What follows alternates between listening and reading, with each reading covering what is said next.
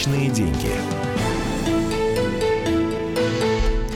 Здравствуйте, мы начинаем программу «Личные деньги». Сегодня четверг, Сегодня в студии Александр Владимирович Бузгалин, директор Института социоэкономики Московского финансово-юридического университета. Здравствуйте. Здравствуйте, уважаемые радиослушатели. Я очень рад сегодня вести с вами диалог, как всегда, впрочем, в это время по четвергам. И у нас много интересных тем, не правда ли, Екатерина? Да, меня зовут Екатерина Шевцова. У нас, наверное, главное событие экономическое – это открытие Петербургского экономического форума. Да, это большое событие с одной стороны, хотя я не очень уверен, что там произойдут большие подвижки в нашей экономической политике с другой стороны. Ну, я такой вот немножко пессимист. Ну, я оптимист. Я надеюсь на какие-то революционные, может быть, высказывания, ну, какие-то Катерина изменения. в качестве революционера это даже интересно. Да, ну меня только здесь э, да, оставили в Москве, но у нас э, коллеги наши работают на Петербургском форуме, у нас есть э, большая площадка «Комсомольской правды», и у нас на связи Дарья Лихницкая, корреспондент отдела экономики «Комсомольской правды». Дарья, здравствуйте. Всем здравствуйте из Петербурга. Добрый день. Ну вот у нас э, два мнения. У Александра Владимировича такое достаточно пессимистичное, а у меня, наоборот, оптимистичное. Скажи, пожалуйста, какие ожидания от форума? Э, ждут ли каких-то действительно выступлений очень таких вот, ну, я не знаю, я бы даже сказала, из, изменяющих наше, может быть, сознание, представление, вообще, может, экономическую политику? Или все достаточно ровно, спокойно, и как ты думаешь сама вообще? Ну, на самом деле, здесь уже прошло одно такое событие, пленарное заседание, где слихну, э, слихнулись, в принципе, министр экономического развития Максим Орешкин, министр финансов Силуанов, а также глава Центробанка Набиулина, и в том числе был Кудрин. Вот, и там действительно были оптимисты и пессимисты, в том числе обсуждали бюджетное правило 40 долларов за баррель нефти. Естественно, единственный человек, который считал, то, что это нужно поднять, а не относиться к нему так консервативно, это был Кудрин. Его никто не поддержал. А, и еще он заявил о том, что в принципе к 2024 году инфляция можно довести до 2,5%. Ну, как бы сейчас у нас, мы помним, цель это 4%. Вот. Э, естественно, как бы опять-таки его никто не поддерживает, но можно рассмотреть этот вариант. Единственное, что хорошо во всем э, этом форуме, что после каждого заседания участникам предлагается проголосовать, а как они думают. В частности, когда говорили о экономическом росте, то 90% участников форума проголосовало, что, скорее всего, оно будет на уровне 2% или даже ниже. И только наверное, ну, Центробанк тоже поддерживает позицию 1,5-2%, а вот э, министр экономического развития считает, что, в принципе, 3,5% это достижимая цель. Ну, соответственно, только если мы будем отталкиваться уже не только от экспорта сырья, Силуанов как раз об этом и говорил, то, что мы сидим вот на таком, на, нам, на нас, точнее, есть э, сырьевое проклятие, и нужно уметь пользоваться не только этими благами и ресурсами, но еще и уметь продавать технологии. Вот, собственно, этим сейчас и занимаются активно пропагандируют национальный бренд Made in Russia, если вы о таком слышали. Вот, пытаются все это как-то вывести и, между прочим, даже пытаются вывести на новый уровень легкую промышленность и даже сделать какой-то новый стиль одежды, чтобы одевать не только звезд Голливуда и наших э, звезд шоу-бизнеса, но и в том числе создать какую-то марку для массового потребителя. То есть э, неожиданный такой подход, до этого не было такой цели, и сейчас видно, что пытаются развиваться в технологиях, э, в разных направлениях, э, во все отрасли просто, а не только о нефти говорить.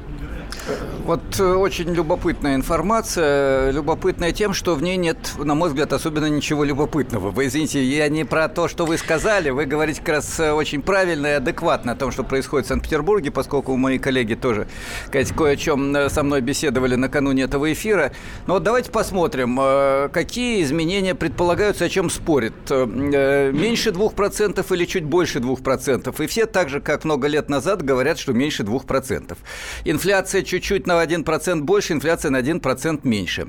Эм, заняться технологиями. Если я не ошибаюсь, президент Медведев, когда он был президентом, 5 э, лет нам рассказывал о том, что нам надо заняться инновациями, технологиями и так далее. Э, вот никаких изменений ни в области отношений собственности. Кстати, вот единственный, кто Кудрин предлагает радикальные изменения в области отношений собственности, это приватизировать.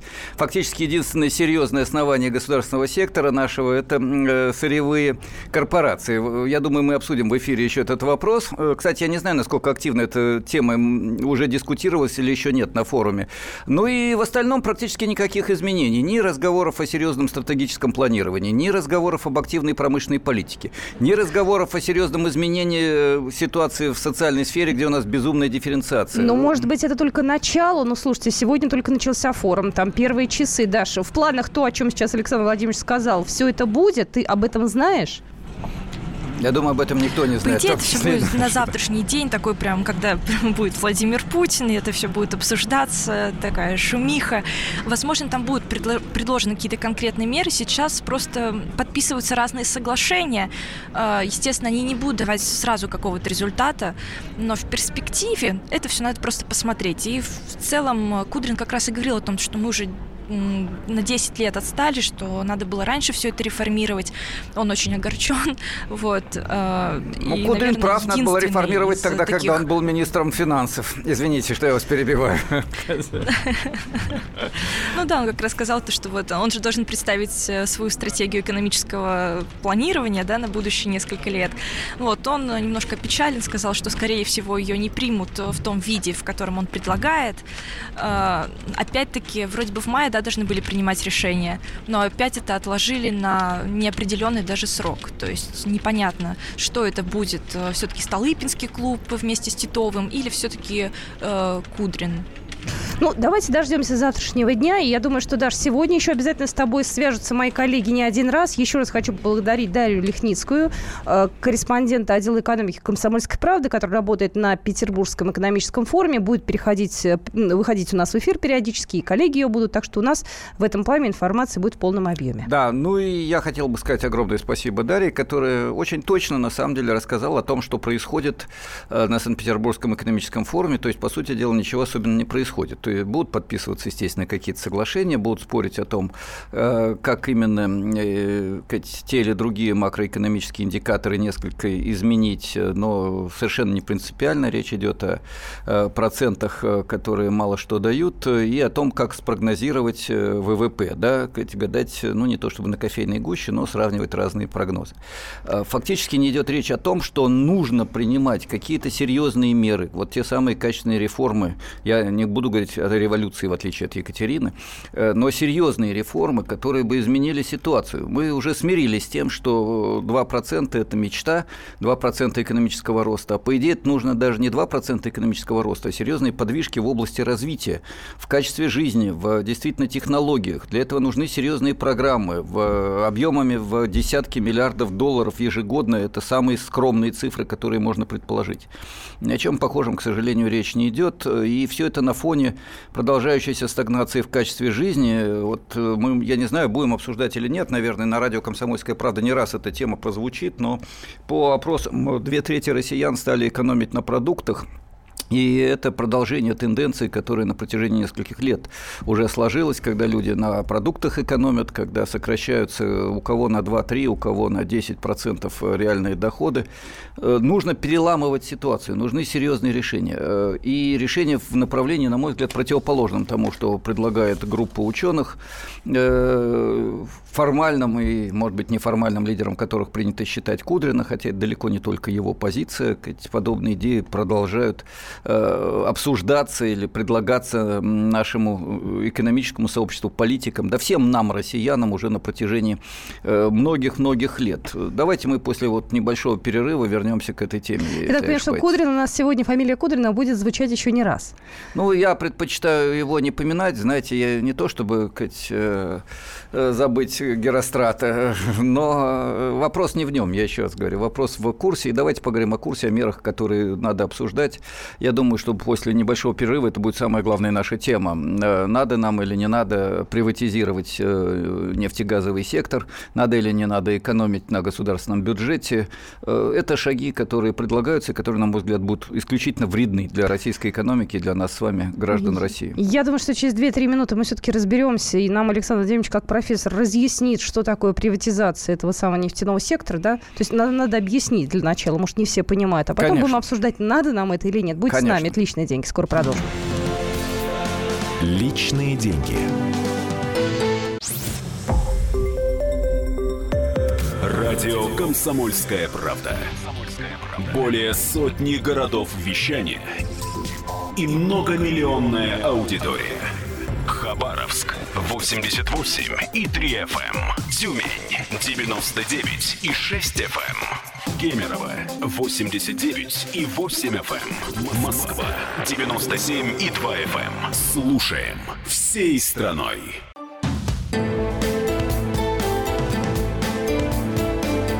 Личные деньги. Мы продолжаем программу «Личные деньги». Напоминаю нам, э, вам, вернее, наши контакты 8 800 200 ровно 9702. Сегодня в студии Александр Владимирович Бузгалин, директор Института социоэкономики Московского финансово-юридического университета. Екатерина Шевцова – это я. И вот давай сейчас разбираться с приватизацией. У нас, наверное, слово «приватизация» ассоциируется исключительно с обманом, с Чубайсом, с ваучерами и, и с абсолютно, котами. да, неприятной и очень даже сказала преступной по отношению к россиянам истории. Это мое мнение, не знаю, может быть, кто-то Екатерина, вы на, скажем так, 80% правы. 20% относится к тому, что часть приватизации была проведена без прямого воровства, но от этого не стало намного более полезной, на мой взгляд, для граждан России. Э, проблема в следующем. Что такое приватизация? Это переход от государственной собственности к частной. Да? Угу. Приватизация – это слово private, частный. Раз. Два. Э, приватизация может иметь самые разные формы. Э, государственные предприятия могут э, продаваться, государственные предприятия могут продаваться на очень разных условиях и они могут продаваться фактически за бесценок, как это было в начале 90-х годов, когда ваучеры обесценились, угу. и когда так называемые залоговые аукционы и многие другие, прямо скажу, махинации приводили к тому, что человек с очень небольшими деньгами, скажем, там несколько миллионов долларов, э, покупал Уралмаш завод, ну, еще вместе с несколькими такими же богатеями, кто из теневого бизнеса, кто еще откуда-нибудь. Откуда они брали деньги, историю умалчивает? Ну, откуда можно было в 91 году получить несколько миллионов долларов? Естественно, честным трудом сказать, э, интеллигентного человека они и создавались, да, в кавычках. Ну вот, значит, э, и тогда э, ситуация была очень хитрой. Вы могли купить завод, потом его заложить, то есть вы заклад... закладывали то, что вы еще не купили, понимаете, и покупали в кредит под то, что вы потом будете расплачиваться, внеся вот этот самый миллион. Это совершенно фантасмагорическая идея, но тем не менее она оказалась реальностью. Э, в результате огромное количество общественных ресурсов за бесценок достались очень ограниченному количеству собственников. И проблема-то в том, что не только в том, что они получили огромное богатство за минимальные деньги, но и в том, что они не могли это богатство использовать. Вот представьте себе, радиослушатели, что вам подарили э, за небольшие деньги дворец. А вы не можете в нем жить. А вы нет, жить-то вы можете, но вы продать его не можете, потому что никто а, не, не ну купит. жить-то можно? Жить Уже можно, хорошо. но попробуйте пожить с зарплатой во дворце. Топить у вас денег хватит? Не хватит. Электричество в нем э, содержать хватит денег? Не хватит. Что вы сделаете? Вы из дворца сделаете общежитие или склад. Вот примерно то же самое делали с нашими заводами. Давайте вернемся к современной Давайте. ситуации. Да. Значит, о чем сейчас идет речь? Э, о том, что якобы неэффективны государственные корпорации в сфере э, нефтяного и газового бизнеса, добычи и продажи нефти и газа, э, в ряде случаев с небольшой переработкой, в ряде случаев с нормальной переработкой, но, как правило, это сырье продается. Значит, идея, что они неэффективны, их надо продать частным собственникам, тогда, во-первых, получим деньги от продажи, и, во-вторых, они станут эффективны, с них можно будет брать налоги. Но Значит, единственное, в чем можно согласиться, что государственные нефтегазовые корпорации сегодня зачастую работают действительно не столько на пользу общества, сколько на пользу топ-менеджерам этих корпораций. То есть работают как получастные корпорации, да, так сказать, огромный аппарат управления с огромными зарплатами, с золотыми парашютами, с э, не только офисами, но и социальной инфраструктурой безумной, какими-то дополнительными активами, даже какими-то клубами спортивными.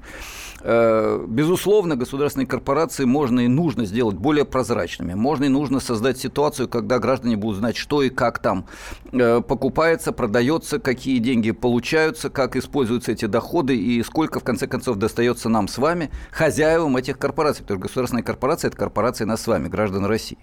Напомню также, что все Э, природные ресурсы, за небольшим исключением э, низкокачественных месторождений, фактически брошенных месторождений там нефти, являются у нас общенародным достоянием по Конституции. То есть э, нефть и газ – это то, что принадлежит гражданам России. Соответственно, есть такое понятие рента, да, угу. природные ресурсы, они ренту приносят. Если собственность на эти природные ресурсы есть, то вся рента от этих природных ресурсов должна доставаться гражданам. Ну так, на глазок, в Норвегии 80% от доходов от нефти идет на пользу гражданам, да, и 20% идет только на пользу Э, э, хозяевам этих корпораций, но это тоже государство. В России цифра качественно отличная, меньше 50% достается гражданам. Да? Поэтому, вообще говоря, надо изменять ситуацию с госкорпорациями. Если мы их приватизируем, ситуация будет только еще хуже, потому что с госкорпораций мы получить можем меньше, и они далеко не всегда эффективны, и очень часто деньги, которые они получают, они вывозят в офшоры и за рубеж. Они оставляют в России для инвестиций. Государство можно хоть как-то заставить государственные корпорации инвестировать в Россию. Частным бизнесом это не получится. Поэтому я лично считаю это исключительно вредные меры. Давайте мы примем звонки от наших слушателей. Номер телефона 8 800 200 ровно 9702. Сергей из Москвы у нас. Здравствуйте. Здравствуйте. А, а, здравствуйте. Меня зовут Сергей Анатольевич. Мне 54 года. И я присутствовал при приватизации, например, такого завода, как «АвтоВАЗ». И как ваше впечатление, Сергей? Ты знаете, вы знаете, трудовой коллектив который там существовал тогда, 240 тысяч было на площадке на, работало. Это при Каданникове, всенародно избранном коллективом избранным, человеком, который, ну, знаете, ну, он сейчас председатель банка какого-то мелкого в Москве. Ну, да бог с ним, с ну, Каданниковым. Давайте, ну, что с заводом-то получилось? Ну, а, вы знаете, в 90-х годах на нас не бросили. Нас не бросили, создали э, управление рабочим снабжением. И у нас все было. И дубленки нам. Нам денег не платили. Но а так все было хорошо. Нет, нет, ну, хоть что-то было, слушайте. Тогда было нехорошо, тогда были бандиты.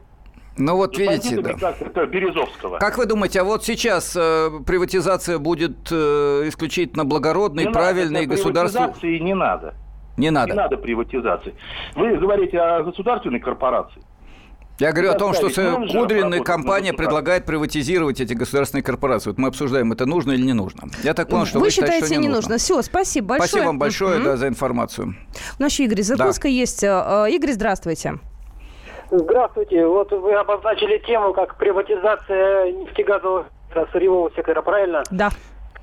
И вот э, интересная схема там приватизации, приватизации Роснефти. То есть, я так понимаю, там э, отдали, значит, часть э, Катарскому фонду, а часть Глинкору. Я так понимаю, что та половина, которая с Катарским фондом, это там все нормально, а вот та половина, которая с Глинкором, это как бы порожняк. То есть там такая цепочка выстроилась, что значит, Глинкор, он сам как бы не платежеспособен, и там получается займ от э, коммерческих банков, которые потом получают гарантии от Центробанка. То есть в конечном итоге как бы деньги идут как бы по, по, по кругу. И у нас получается, что частные игроки, они э, само, сами от государства. То есть, ну, вы знаете, что у нас олигархов кто назначает?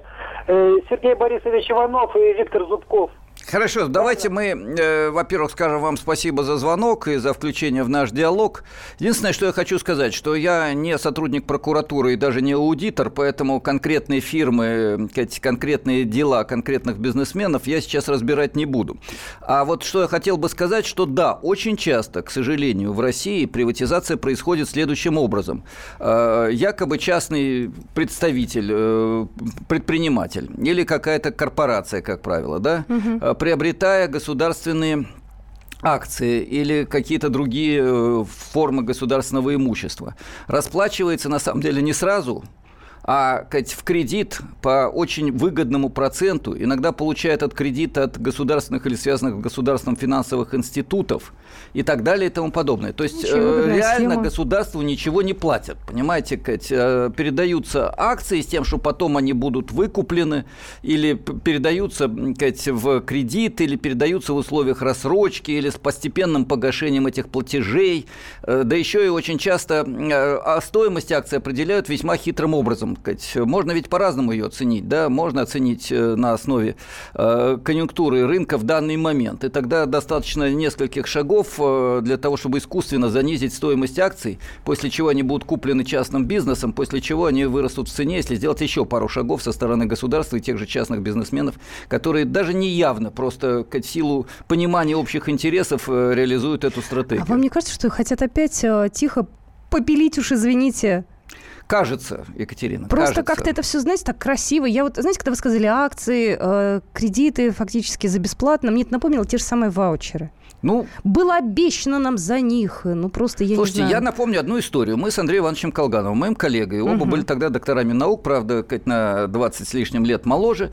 Э, когда Чубайс сказал, что за ваучер через несколько, там, не помню, то ли месяцев, то ли лет можно будет купить две «Волги», мы официально в средствах массовой информации предложили договор.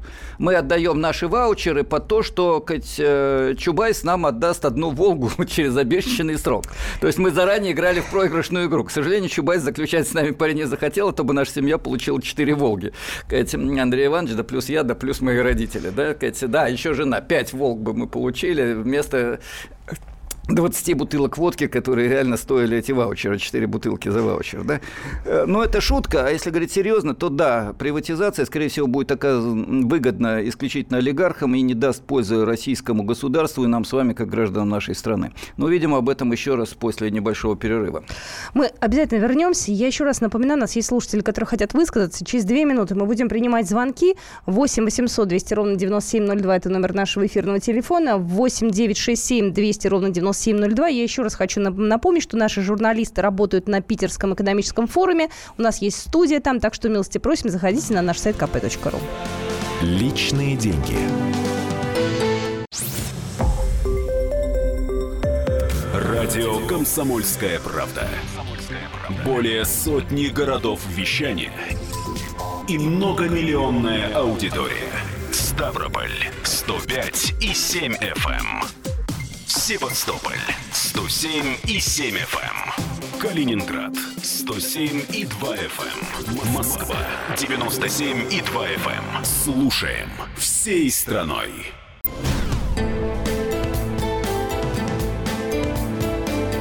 Личные деньги.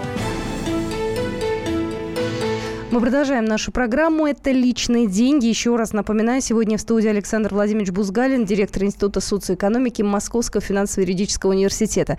Я Екатерина Шевцова, и мы обсуждаем с вами предложение Алексея Кудрина, которое он высказал, я так понимаю, на Санкт-Петербургском вот я, кстати, не форуме. уверен. Во всяком случае, в новостях прозвучало, что высказывается предложение сказать, от имени вот этой группы Кудрина сказать, приватизировать э, активы государства в нефтегазовом секторе. Вы знаете, даже если это пока еще официально не сказано, в любом случае я предлагаю обсуждать даже не конкретных лиц, не конкретные высказывания, а проблему, потому что проблема и э, идея э, приватизировать э, государственные ресурсы, которых якобы чересчур много в экономике, это тема постоянно обсуждаемая. Я, кстати, может быть, на один из эфиров приглашу моего коллегу Кайсен Заревича Хубиева, который очень тщательно посчитал, откуда взялся миф о том, что в России государство имеет 70% активов. Как выяснилось, э, никаких реальных данных для этого нет, есть некоторые оценки некоторых экспертов зарубежных организаций. А реально в России 20-30% э, это заняты и активы государства. А если говорить о приватизации, то прежде всего это огромная угроза того, что в реальных условиях современной России это не получение денег для общественного развития, а это распил сказать, э, ресурсов, которые пока еще есть у государства. Другое дело, что государственные корпорации сейчас действительно не слишком эффективны, скажу очень мягко, на самом деле неэффективны, недостаточно работают на общенародные интересы, и изменение этой логики – это главная наша задача. Вот давайте подумаем, как э, наши радиослушатели согласны с нами или нет. Давайте их спросим. много звонков. 8 800 200 ровно 9702. Александр, здравствуйте. Здравствуйте. Вот сразу возникает несколько вопросов.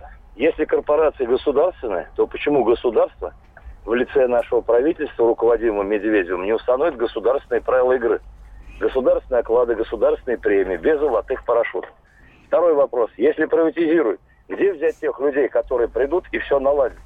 Нам же уже в энергетической сфере товарищ Чубайс обещал, что за нас будут биться эти частники и снижать цены на электроэнергию. Не да, получилось. цены прям каждый месяц снижаются невиданными Да, темпами. да, да. Скоро бесплатно будут говорят, раздавать. Давай первая компания, вторая компания, третья, давай мы будем тебе меньше брать. Поэтому у нас нет людей. Смотрите, вот я знаю, например, человека очень богатого, олигарха, который пришел в госструктуру. Госструктура от этого лучше работать не стала. Какие у нас олигархи сделали свой бизнес? Где народный автомобиль Березовского? Где ее мобиль Прохорова? Все они сидят на сталинских этих, не концлагерях, а на предприятиях, и получают бабки. А Ну, нового-то никто ничего не создал. Где наши Стивов Джобсов-то нет? Александр, думаю, э, это фантазия Кудрина. Э, Давайте мы сделаем так. Во-первых, я э, с большинством ваших утверждений, в большинстве пунктов согласен. Я не случайно сделал оговорки.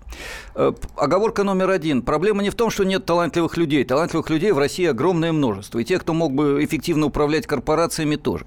Проблема в том, и я об этом не раз говорил, что реальная экономико-политическая власть в стране находится в руках высшей государственной чиновной братьи, можно сказать, высшей бюрократии, с одной стороны, и крупного капитала, который в России обычно называют олигархическим капиталом, и не случайно, с другой стороны. Это достаточно тесно сращенные друг с другом социально-экономические структуры, и в их руках вот эта экономико-политическая власть. Поэтому вопрос не в том, что нет талантливых людей, а вопрос в том, что эта структура не заинтересована в решении проблем в интересах большинства граждан. Вот так я бы сформулировал ответ на э, ваш вопрос. И действительно, приватизация в этом случае мало какие проблемы решит. Другое дело, что вы правы, для государственных корпораций должны быть правила игры такие, которые устанавливаются в общественном секторе. Э, Если вы в общественном секторе работаете, то будьте добры работать по тем правилам, по которым работает учитель, врач, э, преподаватель университета, почтовый работник. Ну, с почтовыми работниками у нас, правда, особая структура, особенно с руководителями этих самых почтовых ведомств. Практически везде в этих структурах, начиная от нефтяной компании, где разрыв в сотни раз между рабочим и топ-менеджером, и сотни – это очень скромная формулировка Бузгалина на основе официальных данных, да, Кать, а даже в университетах разрыв э, ректора и Кать, рядового работника очень велик. В школе разрыв дохода директора и учителя, Кать, э, это не полтора-два раза, ну, действительно, на директоре больше нагрузка, ответственность и так далее. Это может быть разрыв 10-20 раз, э, и это не дело. И вопрос в данном случае я поставлю прямо. Я думаю, нужно создать ситуацию, необходимо создать ситуацию, или, по крайней мере, нам нужно требовать, чтобы ситуация в государственном секторе была такой, когда мы можем влиять на ситуацию в государственных корпорациях, хотя бы знать, что там происходит, высказывать свои оценки по этому поводу и требовать от наших депутатов, э, которые представляют и могут э, назначать при посредстве президента министров соответствующих действий, чтобы не было действительно золотых парашютов этих безумных сверхвысоких докладов топ-менеджеров. Давайте еще звонок услышим. Э, Здравствуйте, Сергей. Добрый день. А, Сто процентов я поддерживаю вашу позицию э, насчет приватизации. Никакой приватизации. Эти господа, Кудрин, там, Чубайс, видимо, плохо учили в школе и не учили Карла Марта, который разъяснил, что такое частная собственность, каковы ее цели. Но дело не в этом. Позвольте мне 20 секунд высказать свою точку зрения. Насколько я понимаю, может быть, я ошибаюсь, существует в мире две модели развития. Капиталистическая и социалистическая. Что это такое, объяснять не надо. Если мы пошли, ринулись в капиталистическую с открытой душой, то, я так понимаю, извините, нужно ложиться под американцев, так как они контролируют эту систему. Вы знаете, А давайте я вас тут немножко... К- Коммунистическую-то мы уже Да, все, мы уже, мы уже социализм А, Вы построили. знаете, э, я вот с Катей не согласен, что у нас был замечательный социализм, и его наелись и хватит. Я Значит, про СССР мы много... Ну, я понимаю, да, Екатерина Катя, очень э, точно и взвешенно много раз говорила о Советском Союзе, его противоречиях и достижениях. Да и я тоже. Давайте так, мы от э, темы социализм-капитализм сейчас уйдем. Не потому, что я не хочу ее обсуждать, я очень хочу ее обсуждать. Но вот если нам... э, формат личных денег позволит обсуждать темы капитализма и социализма, мы когда-нибудь это сделаем. Но у нас формат личных денег. И я хотел бы единственное о чем сказать. Мы обсуждаем вопрос приватизации нефтегазового сектора. Не потому, что это некая абстрактная тема капитализма и социализма. Хотя вы правы, действительно.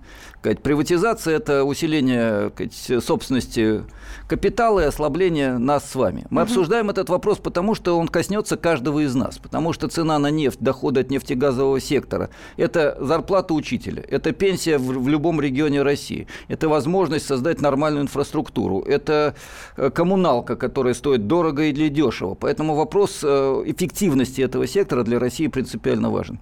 И еще одна тема, которую мы не затронули, а которая упоминается на Петербургском форуме, но упоминается это на самом деле все 25 лет постсоветского развития, что деньги от нефти и газа надо использовать на развитие, создание высоких технологий, прогресс человеческих качеств. Единственное, что к этому добавили, это то, что хорошо бы сделать еще и сказать, новую линию моды Made in Russia. Да? Сказать, что звучит, э, ну, если не анекдотично, то любопытно. Э, действительно необходимо, но для этого нужны другие институты, другие правила игры, другая экономическая политика, хотя бы в рамках социализированного управляемого капитализма. Понимаете, хотя бы, я еще раз говорю, давайте оставим в стороне социализм на время. Э, таких заявлений пока ни от одного из руководителей нашего государства, ни от правящей партии я не видел и не слышал. Предполагается, что изменения будут косметические фактически, и спорят исключительно о том, как, какой прогноз точнее. 1% роста, 2% роста, 3% роста. Прогноз, да, не что мы сделаем, а что мы угадаем. Вот мне кажется, это все-таки э, бессилие, и надо действовать по-другому. И задача нас с вами, как минимум, говорить друг другу правду, и спорить, если наши позиции расходятся. Но вот пока радиослушатели что-то все солидарны с тем, что мы говорим в эфире. Ну да, если какой-то смелый человек найдется, который возразит или, может быть, объяснит, да тут почему. не надо. Почему? Будете действовать в русле как э, заместителя президента Российской Федерации по выработке стратегии. Я напомню, Кудрин возглавляет комиссию, руководителем которой является президент России. Но все равно дискуссия, она же подразумевается. Да, по, нет, да, поэтому нет если такого... вы говорите в пользу Кудрина, вы говорите в пользу того, что делает власть. Так что тут вы не стесняйтесь, вы на коне. Так. Номер телефона нашего 8 800 200 ровно 9702. Э, вы у нас можете... уже не осталось времени для звонков, У да? нас буквально две минуты. Ну, может Я быть, думаю, подведем так... итоги, да. Да, у нас еще есть э, пара тем, о которых можно просто сказать вскользь, так скажем. Я думаю, что наши коллеги с удовольствием обсудят эту новость. Она сегодня тоже нам на глаза попалась, но я думаю, что это в утреннем эфире с удовольствием обсудит Михаил Антонов. Две трети россиян стали экономить на продуктах. Такая да. тенденция не очень, по-моему, приятная. Э, есть еще целый ряд цифр. 55% респондентов не считают э, государственное ограничение стоимости продуктов эффективным шагом, хотя вот здесь я бы поспорил. На самом деле это хотя бы что-то. Да? Э, очень важно то, что экономят на сыре, колбасе, рыбе, морепродуктах, мясе. Э, при этом личные расходы россиян в 2017 году опустились до пятилетнего минимума, подсчитали эксперты холдинга «Мир». Э, ну и согласно э, исследованию РАНХИКС, это Академия при президенте Российской Федерации, да, не оппозиционный орган аналитический, 45% россиян ожидают дальнейшего ухудшения экономической ситуации. Более того, тот же РАНХИКС говорит о том, что сегодня личное подсобное хозяйство впервые впервые с 90-х э, годов превращается в один из важных источников продуктов питания. Люди вместо цветочков и кустиков э, на дачных участках начинают снова сажать картошку, кать, овощи, и это становится кать, э, подспорьем в жизни. К сожалению, это печальная тенденция, потому что личное подсобное хозяйство – это не столько удовольствие, сколько необходимость, это возвращение к экономике, извините, кать, до капиталистической какого-нибудь 17-15 века. Можно для удовольствия вырастить красивый огурчик, цветочек, звоночек, еще что-то, но когда это условия жизни и питания, это уже очень плохой звоночек. Поэтому еще раз подчеркну тот вывод, который мы сделали трижды сегодня во время наших дискуссий с радиослушателями, обсуждения того, что звучало на Петербургском форуме. Необходимы серьезные реформы в области института, в области экономической политики, иначе в этой стагнации мы захлебнемся. Иначе мы так и будем пытаться продавать дорого нефти или распродавать последние государственные ресурсы. Это не выход, по мнению, во всяком случае, профессора Бузгалина, который сейчас был в эфире. Ну и ваше мнение от э, питерского форума прорывов каких-то ждать не стоит? К сожалению. Ну, давайте дождемся окончания форума. В любом случае, все это будет в нашем эфире. Все последние новости. Будьте с нами. Личные деньги.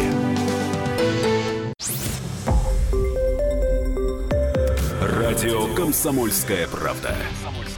Более сотни городов вещания и многомиллионная аудитория. Иркутск 91 и 5 FM. Эм. Красноярск 107 и 1 FM. Эм. Вологда 99 и 2 FM. Эм. Москва 97 и 2 FM. Слушаем всей страной.